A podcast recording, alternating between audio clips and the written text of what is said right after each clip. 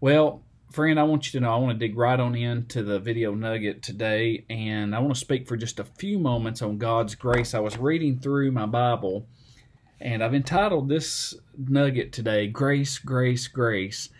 Our text comes from Romans chapter three and verse number twenty-three, and the Bible says here that for all have sinned and come short of the glory of God, being justified freely by, uh, notice this, His grace, through the redemption that is in Christ Jesus, whom God hath set forth to be a propitiation through faith in His blood, to declare His righteousness for the remission of sins that are passed through the forbearance of God.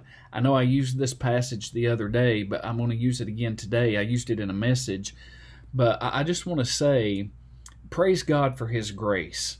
And I praise God for Jesus Christ and His redeeming grace. Amen? Friend, every single person that has walked this planet has sinned. I've sinned. You've sinned. The Bible says that all have fell short. And here's the great news for me and you. There's great news here. God's Word gives us great news. Today, I believe God wants you and I to be reminded of what I'm saying. Um, I pray about what it is God's going to have me to say each day, and it's amazing how the Holy Spirit works. But God set Jesus forth as a propitiation. I want to stop here and say something for just a moment.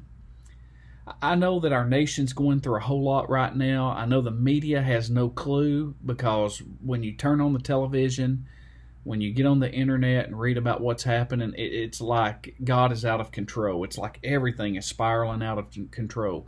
But I want to remind you daily, God is still in full control. God has a plan, and I have to keep reminding myself of what God's Word says instead of what the news and what everybody else thinks. So when God set forth uh, Jesus as a propitiation, that means that He set Jesus to take all the punishment for our sins. Jesus shed His blood, and I know we all know that, we hear that. Listen, you and I, we can never satisfy the demands uh, of, of a holy God, but Jesus could, and Jesus did. So thank God for the gift of eternal life that, that we have through Jesus, who suffered for our punishment so that our sins could be forgiven. Listen, if we have trusted God, here's where I want to get down to the point.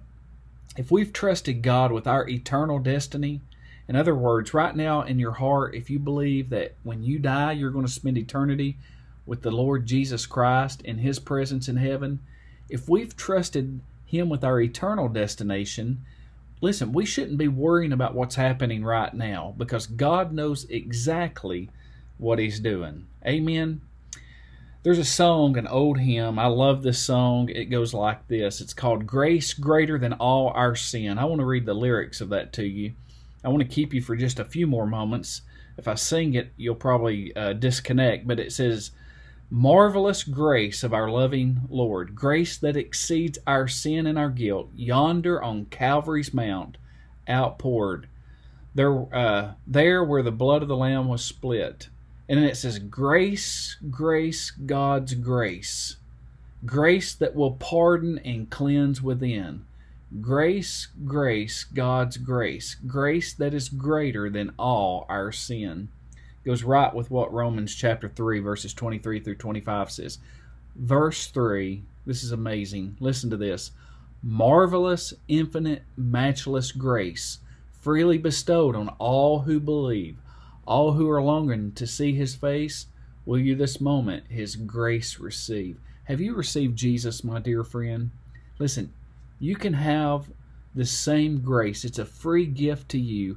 Pray for those, those of us that are saved, those of us that are in this grace. Let's trust this grace today with what God's doing. Those of us that know people that are lost, friend, let me say this. Let's pray for those people. Let's have intercessory prayer on their behalf. Stay safe. Stay blessed. We will see some of you who have reg- registered for the Miracles of Jesus class. We'll see you tonight at seven p m Some of you I'll see tomorrow. I love each of you. Have a blessed day. God bless you.